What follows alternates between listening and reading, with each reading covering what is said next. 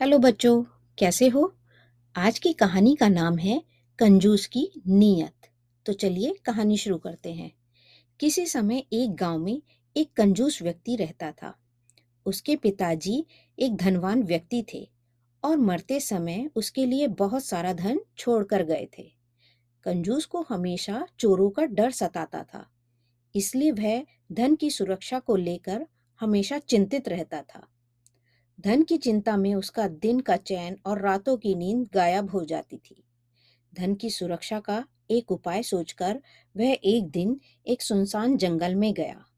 वहाँ एक उपयुक्त स्थान देखकर उसने अपना सारा धन एक गड्ढे में छुपाकर रख दिया और उसे मिट्टी से ढक दिया।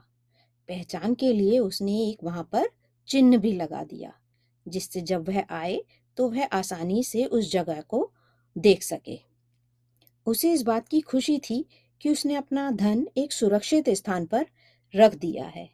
इसके बाद वह प्रतिदिन एक बार अपना धन देखने अवश्य जाता था। यह उसका अटल नियम था, चाहे कुछ भी हो जाए, पर वह धन देखने के लिए ज़रूर जाता था। कंजूस के एक मित्र की नज़र हमेशा उस पर रहती थी। इसीलिए उसे बहुत आसानी से कंजूस के धन का रहस्य का पता चल गया था।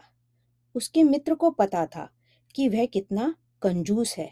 अपना धन अपनी पत्नी तथा अपने बच्चों पर भी नहीं खर्च करता। अपने परिवार के लिए सुख सुविधाएँ नहीं देता जितनी उसे उस धन से दे देनी चाहिए थी। बस सबसे यही कहता था, उसके पास धन की बहुत कमी है।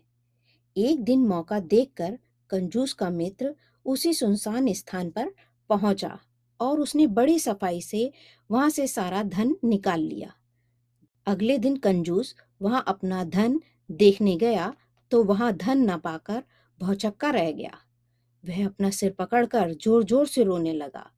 उस दिन से वह बहुत उदास रहने लगा। न किसी से ज़्यादा बोलता और न हंसता, मुस्कुराता। एक दिन वही उसका मित्र उससे मिलने आया और उससे पूछा, क्या बात है? आजकल तुम इतने उदास क्यों रहते हो? कंजूस ने कहा, क्या बताऊँ दोस्त, मैं बर्बाद हो गया हूँ। मैंने चोरी के डर से अपना सारा धन एक सुनसान स्थान पर छुपा कर रखा था, परंतु किसी ने उसे वहाँ से चुरा लिया है।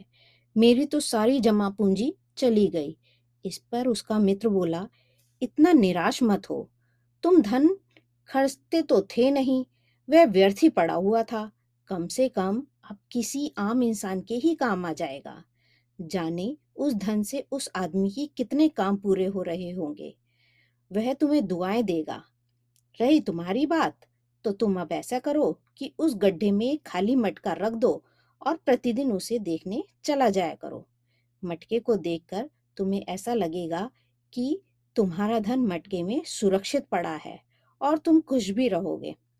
और वह धन तुम अपनी पत्नी और बच्चों तक पर भी नहीं खर्च कर रहे थे तो ऐसा धन तुम्हारे किस काम का? पहले भी तुम निर्धन थे और अभी भी तुम निर्धन ही हो। कंजूस को आभास हुआ कि हाँ वह कितना गलत कर रहा था।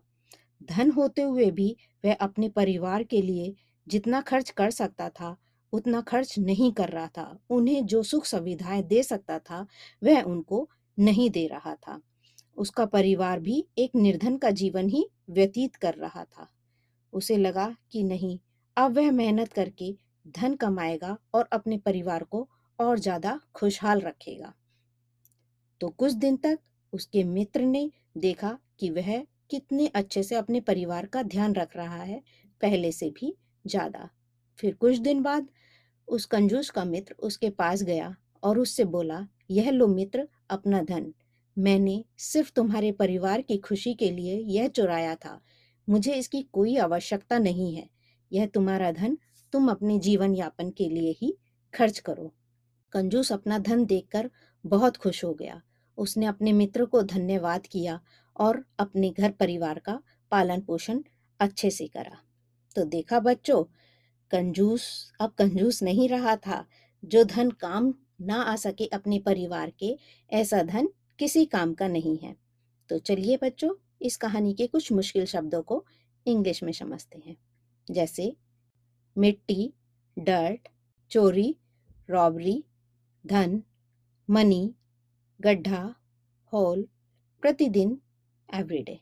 तो चलिए बच्चों, फिर मिलते हैं एक नई कहानी के साथ।